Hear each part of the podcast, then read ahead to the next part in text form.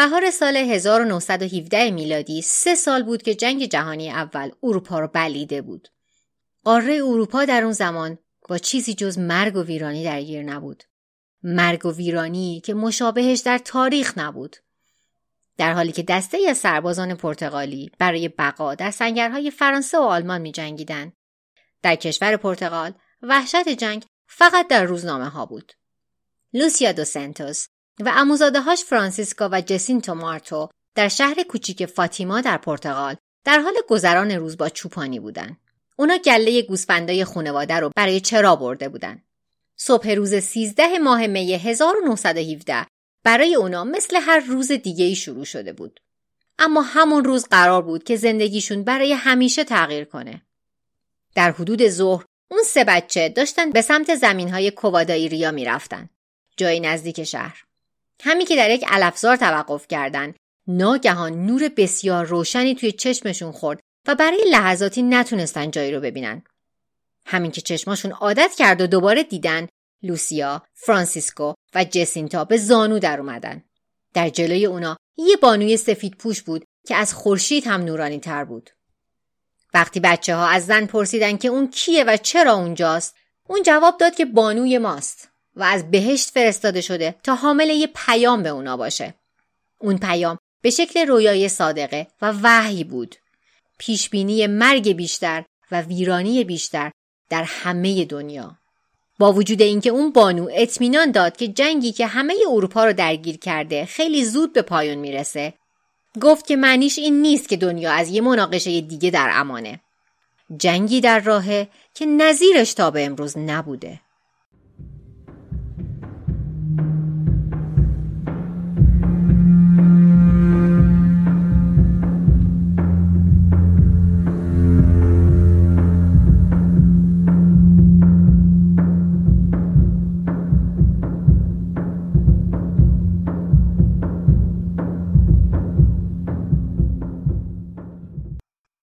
سلام.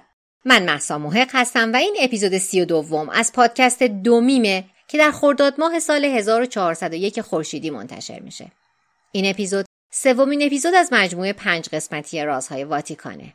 در اپیزود اول با هم نگاهی عمیق به تاریخ واتیکان انداختیم و اینکه چجوری به اونچه که امروزه تبدیل شده. توی اپیزود دوم از این سری از آرشیو مخفی واتیکان براتون گفتم و در این اپیزود که اپیزود سومه از سراز فاطیما براتون میگم. فاطیما شهر کوچیکی در کشور پرتغاله. گفته میشه که فاطیما نام یک شاهزاده خانم موریه. به عرب اسپانیایی ها در اون منطقه میگن موری. این شاهزاده خانم توسط یک شوالیه به نام گونسالو هرمینگ و همراهاش رو بوده میشه.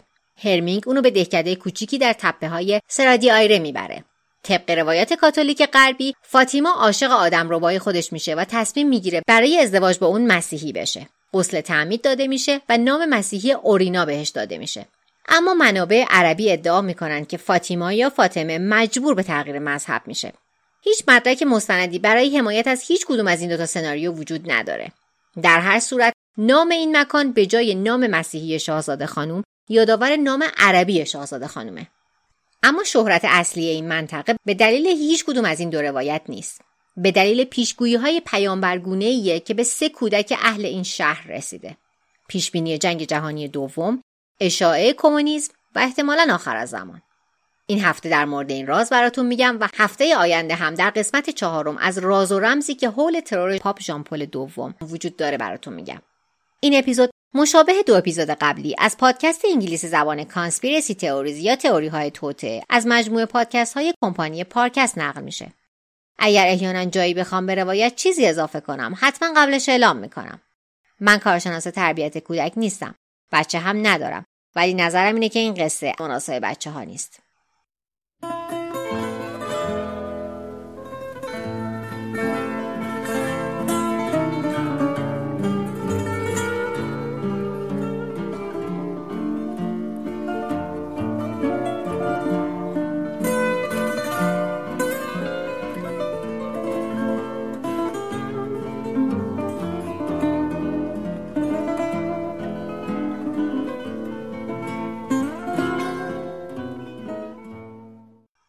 حلول مسئله تازه‌ای در باور مذهبی نیست.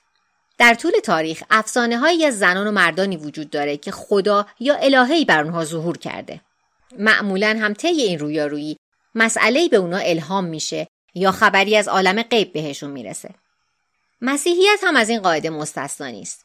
پیامبر عهد عتیق پولس رسول که در راه دمشق صدای خدا رو شنید یا کنستانتین در عصر یک روز جنگ که توی اپیزود اول براتون تعریف کردم. این رویاهای صادقه نه تنها مسیر مسیحیت رو تغییر داده بلکه مسیر تاریخ دنیا رو هم عوض کرده. برای هزاران سال این تجربه های ماورا و طبیعه همیشه شمه ای از آینده رو هم به تصویر میکشیدن. اما چی فکر می‌کنین که اگر بهتون بگم که یه بار یکی از این وحیا حامل پیامیه که انقدر نابود کننده و تکان دهنده است که واتیکان تصمیم می‌گیره اونو برای دهه ها مدفون کنه. لوسیا دو سنتوس و عموزاده هاش فرانسیسکو و جسینتا مارتا در یک دهکده کوچیک در جوار شهر فاتیما در پرتغال به دنیا آمده بودن و بزرگ شده بودن. اونا از زندگی شهری به دور بودن و اون سه بچه در جامعه کشاورزی بار اومده بودن که نسبتا فقیر بود. مردم زندگی ساده ای داشتن و خودشون هم آدمای ساده ای بودن. اما پرتلاش و معتقد بودن.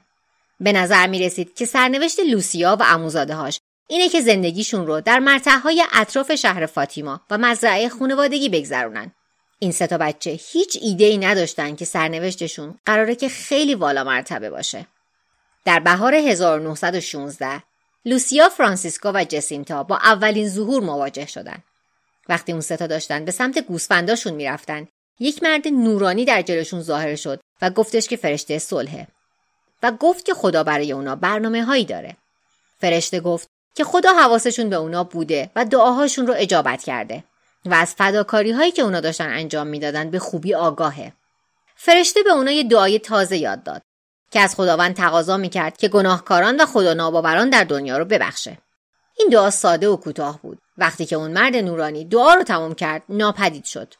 در طی چند سال آتی اون فرشته دو بار دیگه هم بر اونا حلول کرد و هر بار که ظاهر می‌شد اون سه تا بچه از دفعه قبل برای مأموریت الهیشون آماده تر بودن.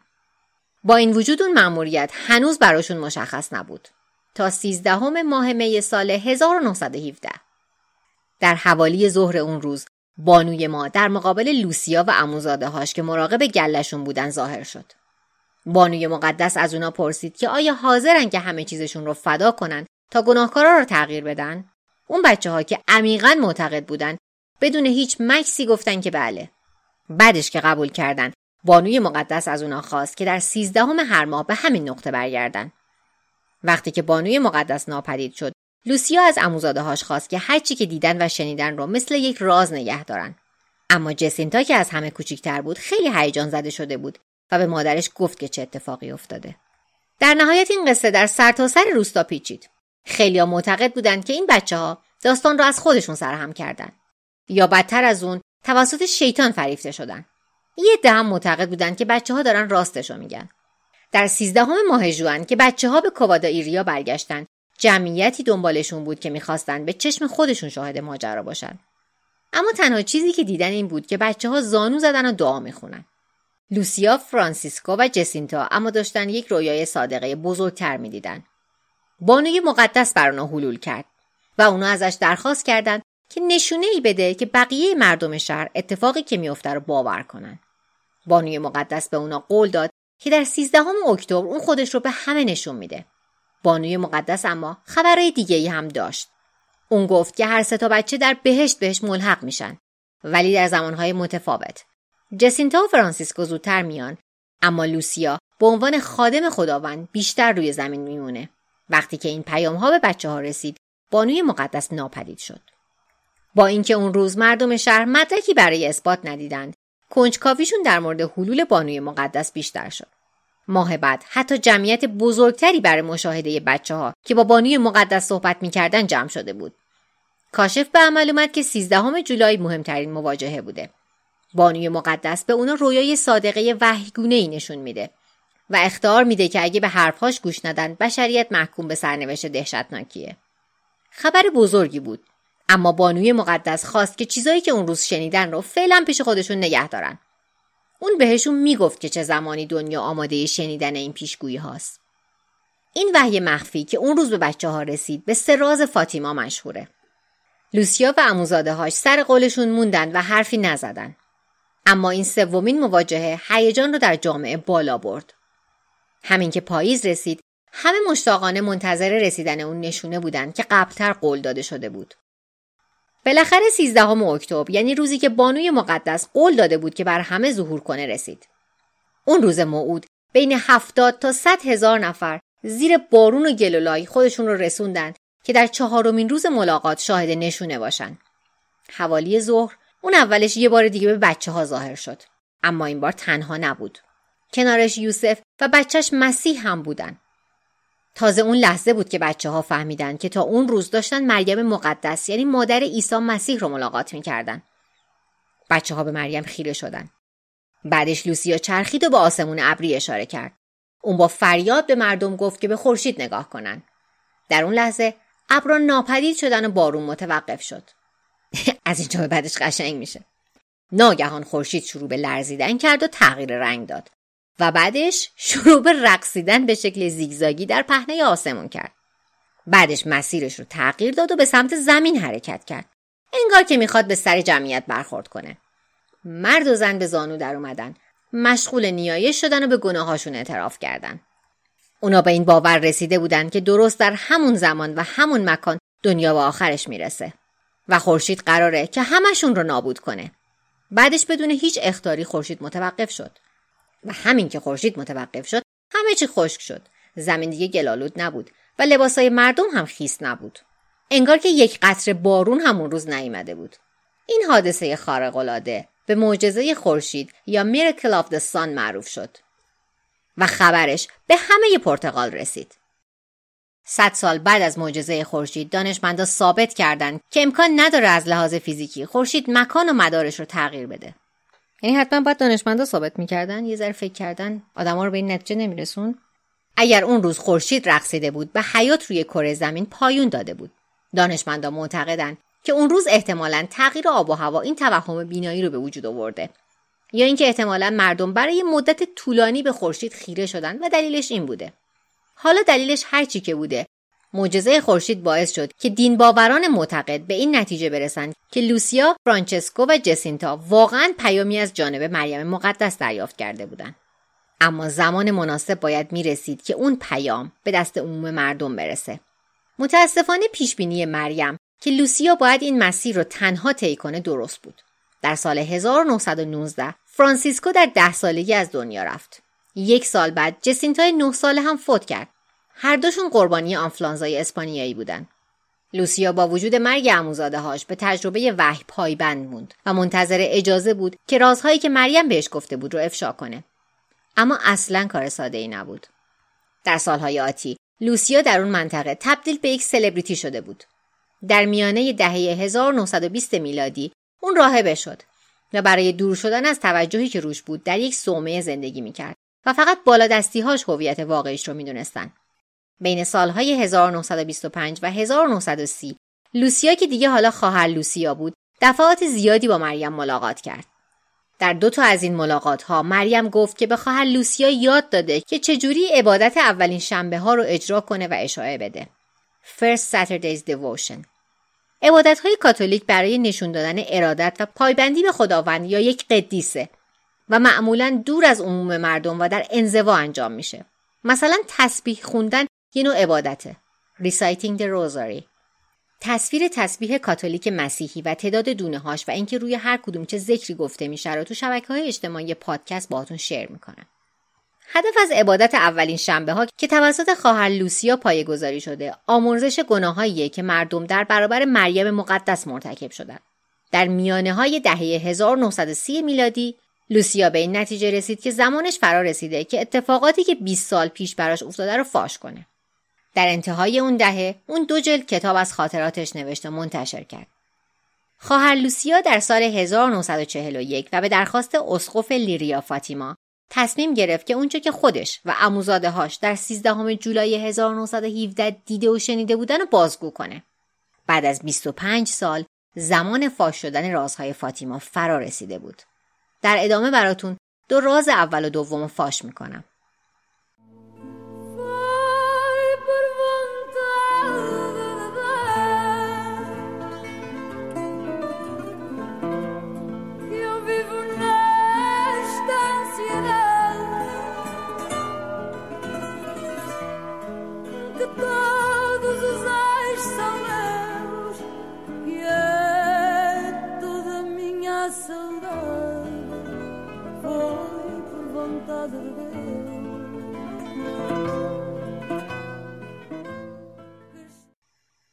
برای شش ماه متوالی در سال 1917 مریم مقدس به سه کودک پرتغالی حلول کرد و پیامها و رویاهای صادقه ای رو با اونا به اشتراک گذاشت. ظرف دو سال دو تا از اون بچه ها در اثر آنفلانزای اسپانیایی از دنیا رفتن و سومین کودک و تنها شاهد بازمانده اون ماجرا تبدیل به خواهر لوسیا دو سنتوس شد و این پیام رو مثل یک راز با خودش نگه داشت. اما در آگست 1941 اون تصمیم اصرار مردم که می‌خواستن رازهای فاطیما رو بدونن شد. با استناد به خواهر لوسیا راز اول سرراست اما دهشتناکه. تصویری از جهنم بود. در خاطراتش میگه که بانوی ما به ما یک دریای بزرگ آتش نشون داد که انگار در زیر پوسته زمین بود. داخل این آتش شیاطین و ارواح خبیسه به شکل انسان بودن. انگار که کهربایی شفاف در حال سوختن باشه. سیاهی که با شعله های شفاف قهوه‌ای میسوخت. خواهر لوسیا میگه که این تصویر فقط چند ثانیه دوام داشت و وقتی تموم شد مریم به اونا گفته که شما جهنم رو دیدین که ارواح گناهکار به اون فرستاده میشن. برای نجات اونا خداوند می‌خواد عبادتی در سرتاسر سر دنیا انجام بشه. اگر چیزی که به شما میگم انجام بشه افراد زیادی نجات پیدا می‌کنن و صلح به وجود میاد. خیلی ها معتقدن که تصویر اول جنگ جهانی اول را نشون می‌داده. زمانی که مریم بر خواهر لوسیا و عموزاده هاش حلول کرد سه سال بود که جنگ جهانی اول در جریان بود و جنگ در اروپا و بخشهایی از آفریقا جلوم می‌داد و یکی از ویران کننده ترین و خونبارترین جنگ ها در طول تاریخ بشر بود. با ظهور فناوری های تازه حالا ملت ها با ماشین های جنگی، تانک های زرهی، هواپیماهای جنگنده و سلاح شیمیایی به جون هم افتاده بودند. خیلی ها معتقدند که تصاویری از جهنم که به خواهر لوسیا نشون داده شده خشونتی بود که اروپا در طی جنگ اول دیده. شاید تصاویر داشتن می‌گفتند که در خط مقدم شرایط بسیار وحشتناکتری وجود داره. اولین راز فاطیما رو میشه به جنگ جهانی اول تعبیر و تفسیر کرد. ولی راز دوم صریحا به اون اشاره می‌کنه. نه تنها به جنگ بزرگ یا همون جنگ جهانی اول بلکه به جنگی در آینده که خیلی زودتر از چیزی که تصور میشه شروع میشه. راز دوم اینجوری میگه. این جنگ تموم میشه. اما اگه مردم دست از گناه کردن بر ندارن جنگ دومی در زمان پاپ پیوس یازدهم اتفاق میافته از اپیزود قبلی احتمالا یادتونه که پاپ پیوس یازدهم به شکل مشکوکی در روزی که احتمالا می‌خواست علیه نازیسم صحبت کنه از دنیا رفت. دلیل رسمی مرگش حمله قلبی گفته شد و متن سخنرانیش ناپدید شد و تئوری وجود داره که تزریق دکتر فرانچسکو پتاچی پدر معشوقه موسولینی رهبر فاشیست ایتالیا یعنی کلارا پتاچی ممکنه پاپیوس یازدهم رو کشته باشه برگردیم به راز دوم که اینجوری ادامه پیدا می‌کنه وقتی شما شبی رو دیدین که با نوری ناشناخته روشن شده بود بدونین که این نشونه بزرگی از طرف خداونده که می‌خواد بشریت رو به دلیل گناه های بزرگش مجازات کنه این مجازات شامل جنگ، قحطی و آزار کلیسا و پدر مقدسه. حزم راز دوم یکم زمان بره. اول از همه به نظر می‌رسه که پیش بینی خیلی دقیقه. یک سال بعد از ظهور مریم مقدس در فاطیما همون شکلی که در این راز پیش بینی شده جنگ جهانی اول تموم شد. جنگ بزرگ بعدی باید در زمان پاپ پیوس یازدهم اتفاق بیفته. در زمانی که مریم بر لوسیا حلول کرد پاپ پیوس یازدهمی وجود نداشت. پاپ اون زمان بندیکت پونزدهم بود. پنج سال بعد بندیکت مرد و جانشینش اسم پیوس یازدهم رو برای خودش انتخاب کرد. در نظر داشته باشین که این اتفاق 20 سال قبل از وحی اتفاق افتاده. اما از اونجایی که تا سال 1941 لوسیا در مورد این راز حرفی نزده می‌تونسته جزئیات رو بعد از اینکه اتفاق افتادن سرهم کرده باشه. یه ایراد اصلی دیگه هم در مورد توالی زمانی این وحی وجود داره. به طور رسمی شروع جنگ جهانی دوم رو سپتامبر 1939 می‌دونن. همزمان با حمله آلمان به لهستان.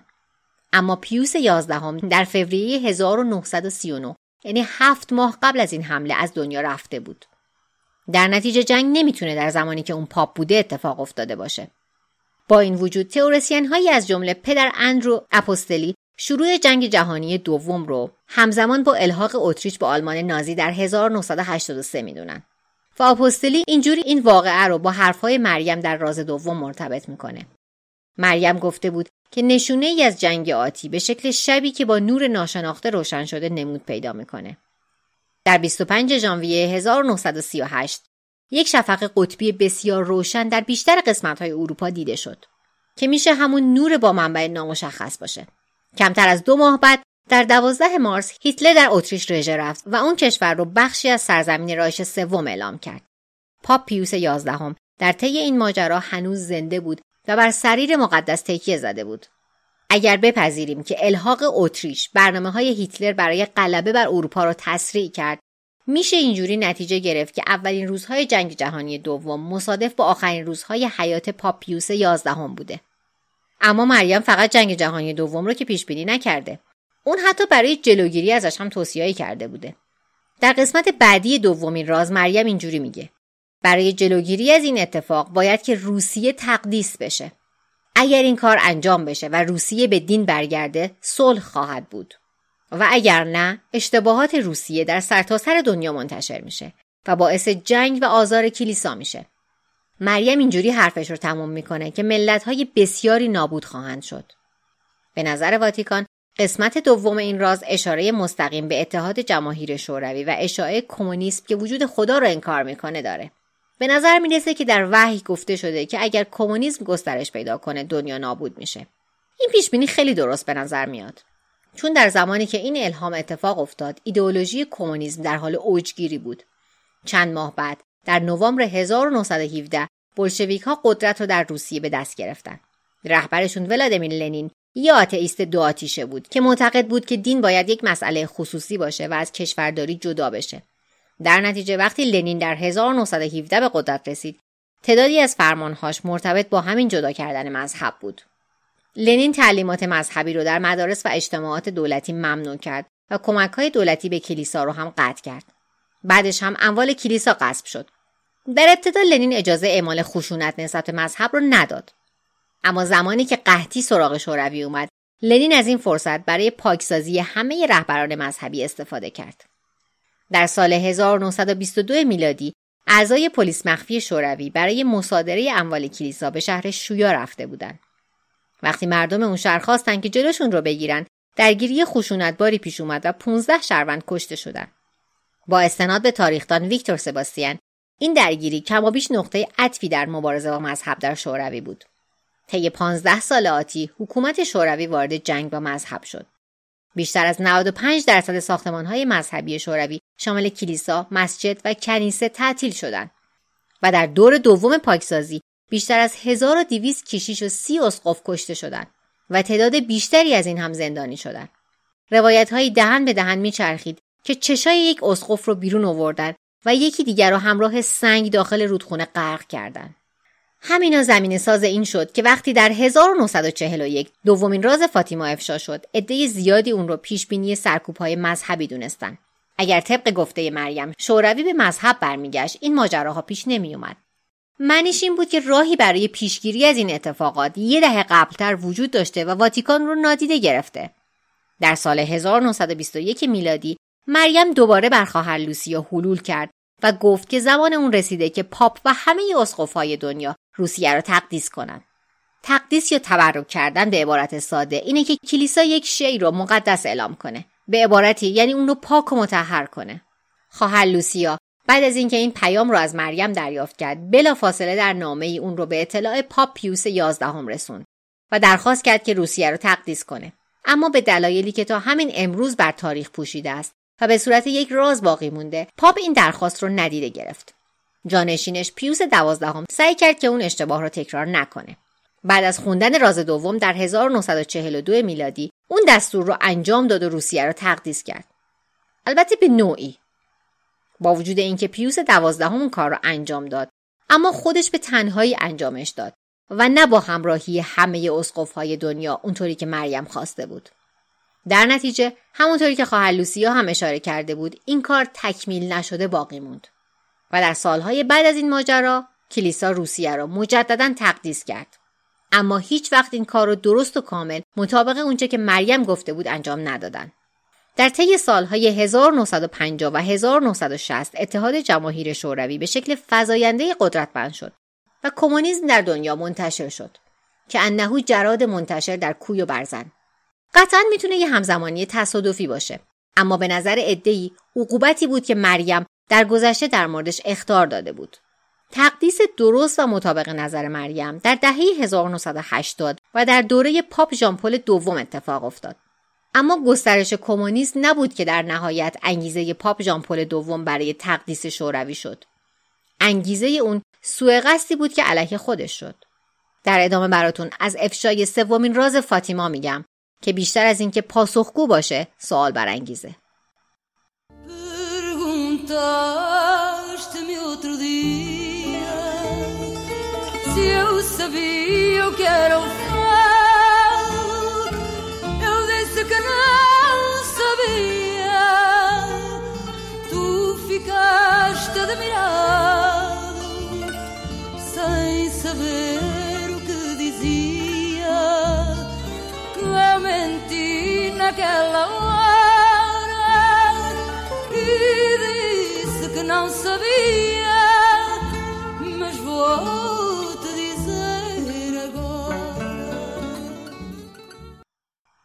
برای چهل سال واتیکان می‌دونست که راز دوم فاطیما دستور به تقدیس روسیه داده. و برای چهل سال کلیسا نپذیرفته بود که مطابق دستورالعمل مریم این کار را انجام بده. در طی این سالها خطاهای روسیه شامل آتئیسم و کمونیسم در سرتاسر سر دنیا منتشر شد.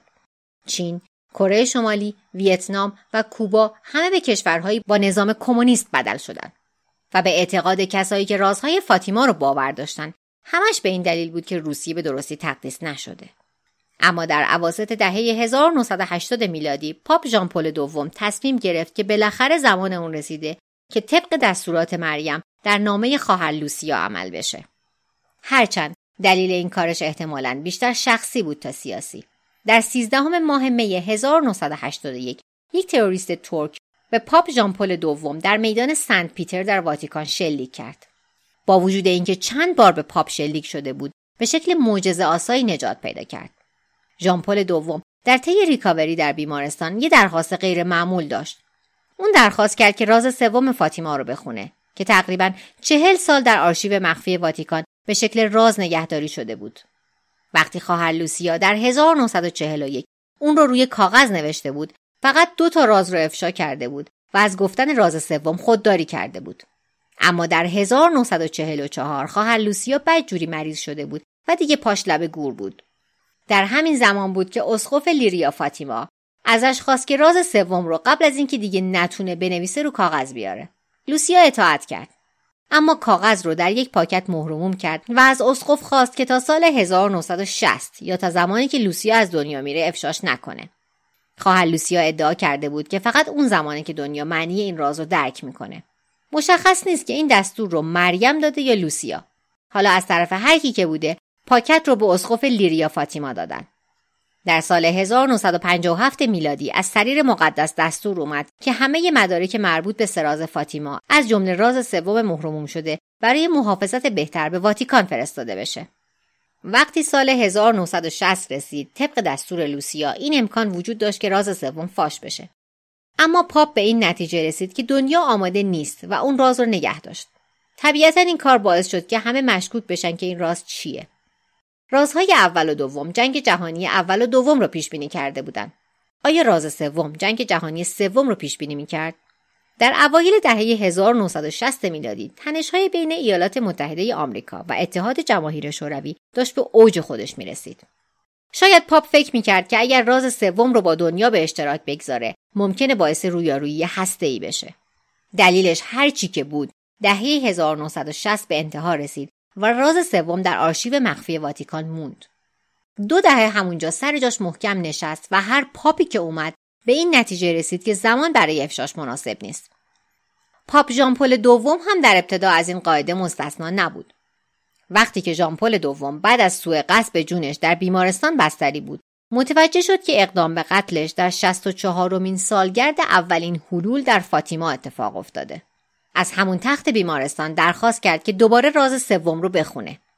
و با وجود اینکه هنوزم معتقد بود که راز سوم همچنان باید مخفی بمونه به این نتیجه رسید که زمان اون رسیده که روسیه به درستی تقدیس بشه.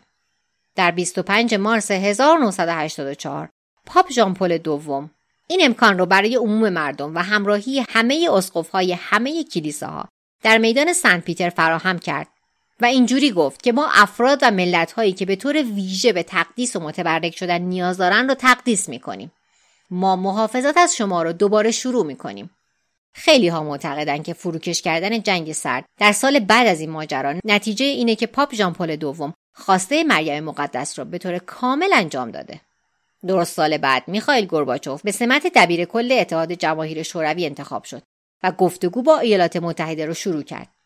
در سال 1989 دیوار برلین که سمبل جنگ سرد بود فرو ریخت و در نهایت دو سال بعد از اون اتحاد جماهیر شوروی از هم پاشید. بعد از فروپاشی اتحاد جماهیر شوروی بسیاری معتقد بودند که زمان اون رسیده که راز سوم فاطیما فاش بشه. قطعا دیگه ریسک جنگ جهانی سوم وجود نداشت. بعد از اینکه ژان پل دوم دعای خیر خواهر لوسیا رو دریافت کرد به این نتیجه رسید که زمان رسیده. در 26 ژوئن سال 2000 میلادی واتیکان برای خوندن راز سوم برای عموم یک کنفرانس خبری برگزار کرد. اما قبل از شروع کنفرانس کاردینال جوزف ردسینگر که بعدا پاپ بندیکت 16 شد یه خبر غیر مترقبه داد. اون گفت که بعد از مطالعه با دقت متنی که به راز سوم فاطیما موسومه که به طور کامل اینجا منتشر میشه به این نتیجه رسیده که ممکنه ناامید کننده باشه. هیچ راز بزرگی در اون فاش نمیشه و هیچ آینده ای پیش بینی نمیشه. با در نظر گرفتن اینکه واتیکان این راز و این همه مخفی نگه داشته عده زیادی از این اعلامیه سلب مسئولیت گیج شدن. و این گیجی وقتی در نهایت راز خونده شد شدیدتر هم شد. با استناد به واتیکان راز سوم یک فرشته رو با شمشیری از شعله های سوزان توصیف می‌کنه که در کنار مریم ظاهر میشه. به نظر می‌رسه اون شمشیر قرار دنیا رو شعله ور کنه. اما قبل از اینکه فرشته با شمشیرش دنیا رو نابود کنه مریم مداخله می‌کنه شمشیر خاموش میشه و فرشته فریاد می‌زنه توبه توبه توبه در ادامه از رویای صادقه ای میگه که لوسیا و اموزاده هاش در اون دیده بودن که یک اسقف سفید پوش از یک تپه با شیب زیاد بالا میره و کنارش اسقف ها و کشیش های دیگه ای هستن. اونا در مسیرشون از ویرانه های یک شهر میگذرن که پر از اجساد آدم است. وقتی اونا به بالای کوه می‌رسن در مقابل یک صلیب بزرگ می ایستن. ناگهان سربازهایی ظاهر میشن و اسقف سفید پوش رو به همراه بقیه روحانیون می‌کشن. رویا اینجوری تموم میشه که دو تا فرشته خون کشته شده ها رو جمع می‌کنن و ارواحی که به سمت خدا میرن رو هدایت می‌کنن. واتیکان معتقده که راز سوم به سوء قصد به جون پاپ ژان دوم در 1981 برمیگرده. کلیسا ادعا می‌کنه که وقتی ژان پل دوم این راز رو از روی تخت بیمارستان در همون حالت بستری می‌خونه می‌فهمه که اسقف سفید پوش خودشه و برای این نجات پیدا کرده که روسیه رو تقدیس و تبرک کنه. اما این افشاگری بیشتر از اینکه سوالا رو جواب بده سوالای بیشتری ایجاد کرد. برای دهه ها به معتقدان گفته شده بود که این راز انقدر بزرگه انقدر انفجاریه و انقدر عواقب خطرناکی داره که نمیشه با عموم مردم در میون گذاشت. اما چجوری می‌تونست پیشبینی قتل چند نفر از جنگ و نابودی شک کننده تر باشه؟ یه سری از کاتولیک ها معتقد بودن که واتیکان در مورد راز سومی که در نام است راستش رو نمیگه. اونا معتقد بودن که بعد از چهار دهه حساب و کتاب کردن واتیکان هنوزم داره چیزی رو مخفی می‌کنه. یکی از پرپا قرصترین طرفدارای این تئوری خبرنگار ایتالیایی آنتونیو سوچی بود. اون بعد از تحقیقاتی وسیع نظریه چهارمین راز فاطیما رو منتشر کرد.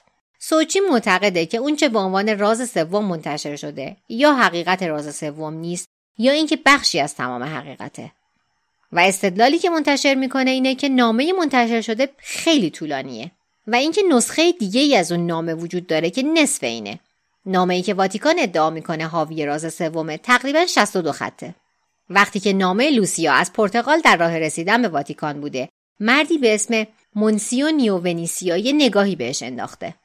اون داخل پاکت مهرموم شده یه تک کاغذ دیده که 20 تا 25 خط بوده. پس این خطوط اضافی از کجا میان؟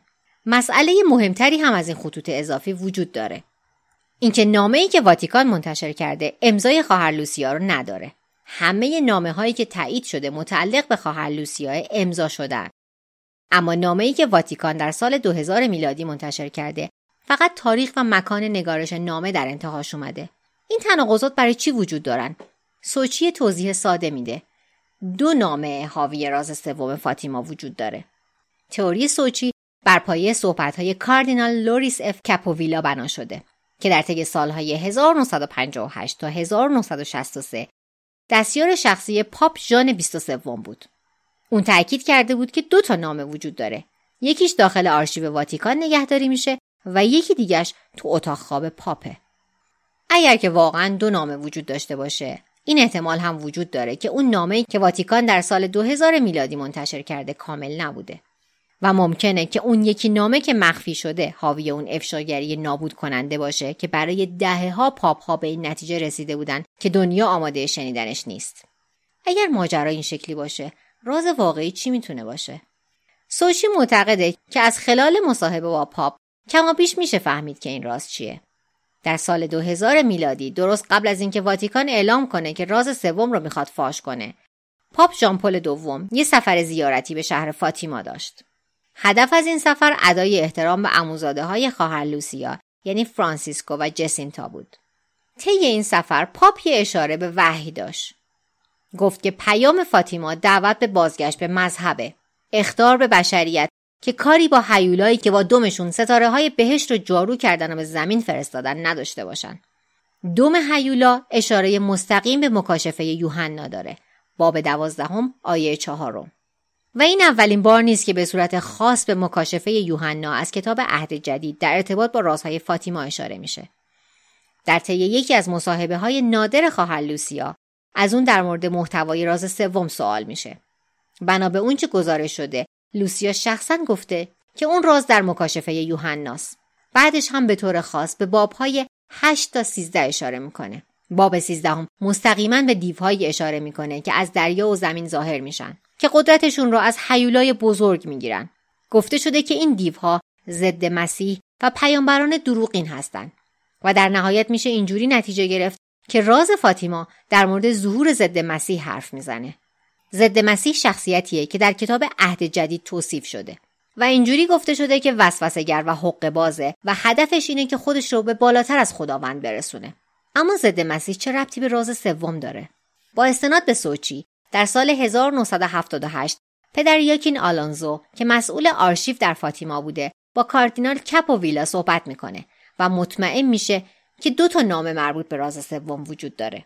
در انتهای گفتگو با کپوویلا الانزو می‌پرسه که چرا کلیسا راز سوم رو این همه سال مخفی کرده؟ الانزو مشخصا سه تا سوال می‌پرسه. آیا در این راز از کاردینال یا اسقف مشخصی اسپرده شده؟ آیا در مورد بحران یا رسوایی در کلیسا صحبت می‌کنه؟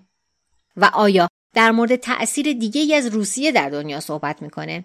کپوویلا اینجوری جواب میده که برای من محرز نیست که دلیل این مخفی کاری محافظت از اسم اشخاص کشورها یا مسئله سیاسی باشه. کپوویلا مشخصا تئوری های اول و سوم رو رد می‌کنه. اما در مورد سوال سوم چیزی نمیگه. همون سوال که میگه راز سوم در مورد بحران یا رسوایی در کلیساه. در نتیجه ممکنه که راز سوم در مورد نابودی کلیسای کاتولیک از داخل باشه. یا شایدم در مورد ضد مسیحه. اگر راز سوم سقوط کلیسای کاتولیک رو پیش بینی کرده باشه واتیکان قطعا اون رو از عموم مخفی می‌کرده. آخرین چیزی که کلیسا می‌خواد اینه که افشا بشه که اونا معمار نابودی خودشونن. البته که واتیکان همیشه این تئوری رو رد کرده و گفته میشه که خواهر لوسیا در سالهای آخر عمرش از مقاومت در برابر رازهای مختلف عصبانی بوده. هم لوسیا و هم پاپ ژان پل دوم تاکید داشتن که راز سوم تنها در مورد پیشبینی اقدام به تروره. اما اگه چیزی بیشتر از این اقدام به ترور وجود داشته باشه خیلی معتقدن که تئوری بزرگتری پشت این برنامه وجود داشته. چیزی که محور هر سراز فاطیماست اتحاد جماهیر شوروی. هفته آینده بیشتر در مورد سوء قصد به جون پاپ ژان پل دوم و ربط احتمالیش به شوروی صحبت می‌کنم.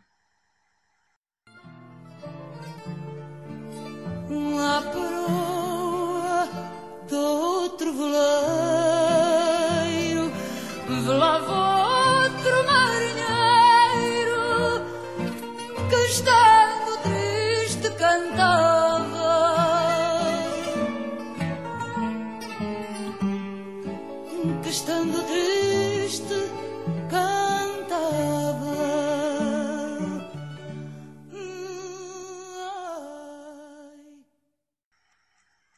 اگر قصه های دومیم رو دوست دارین اونو به دوستانتونم معرفی کنین.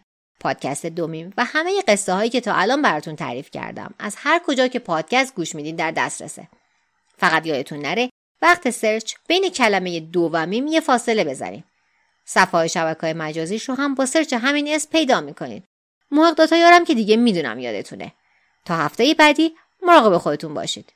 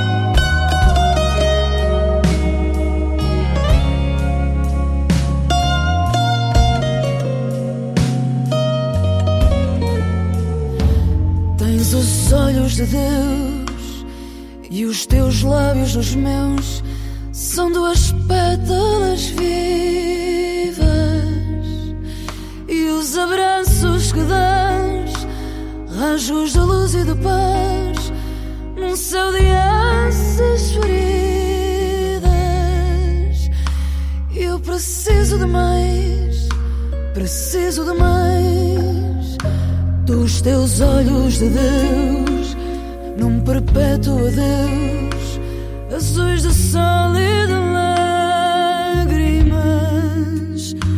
Dizes fica comigo, és o meu porto de abrigo e a despedida uma lâmina. Não preciso de mais, não preciso de mais.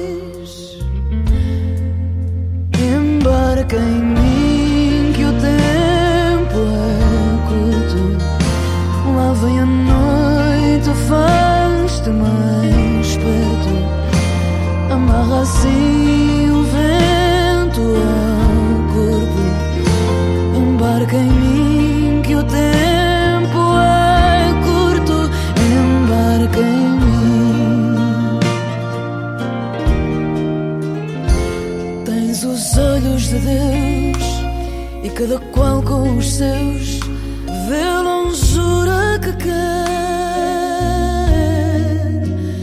E quando me tocas por dentro, de ti recolho o alento que cada beijo trouxer. E eu preciso de mais, preciso de mais. Nos teus olhos de Deus habitam astros e céus, foguetes rosa e carmim. Rodas na festa da aldeia, palpitam sinos na veia, cantam ao longe que sim. Não preciso de mais, não preciso de mais.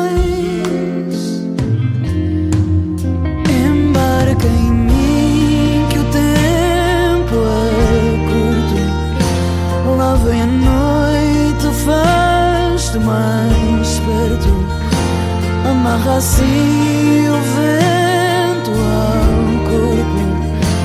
Embarca em mim que o tempo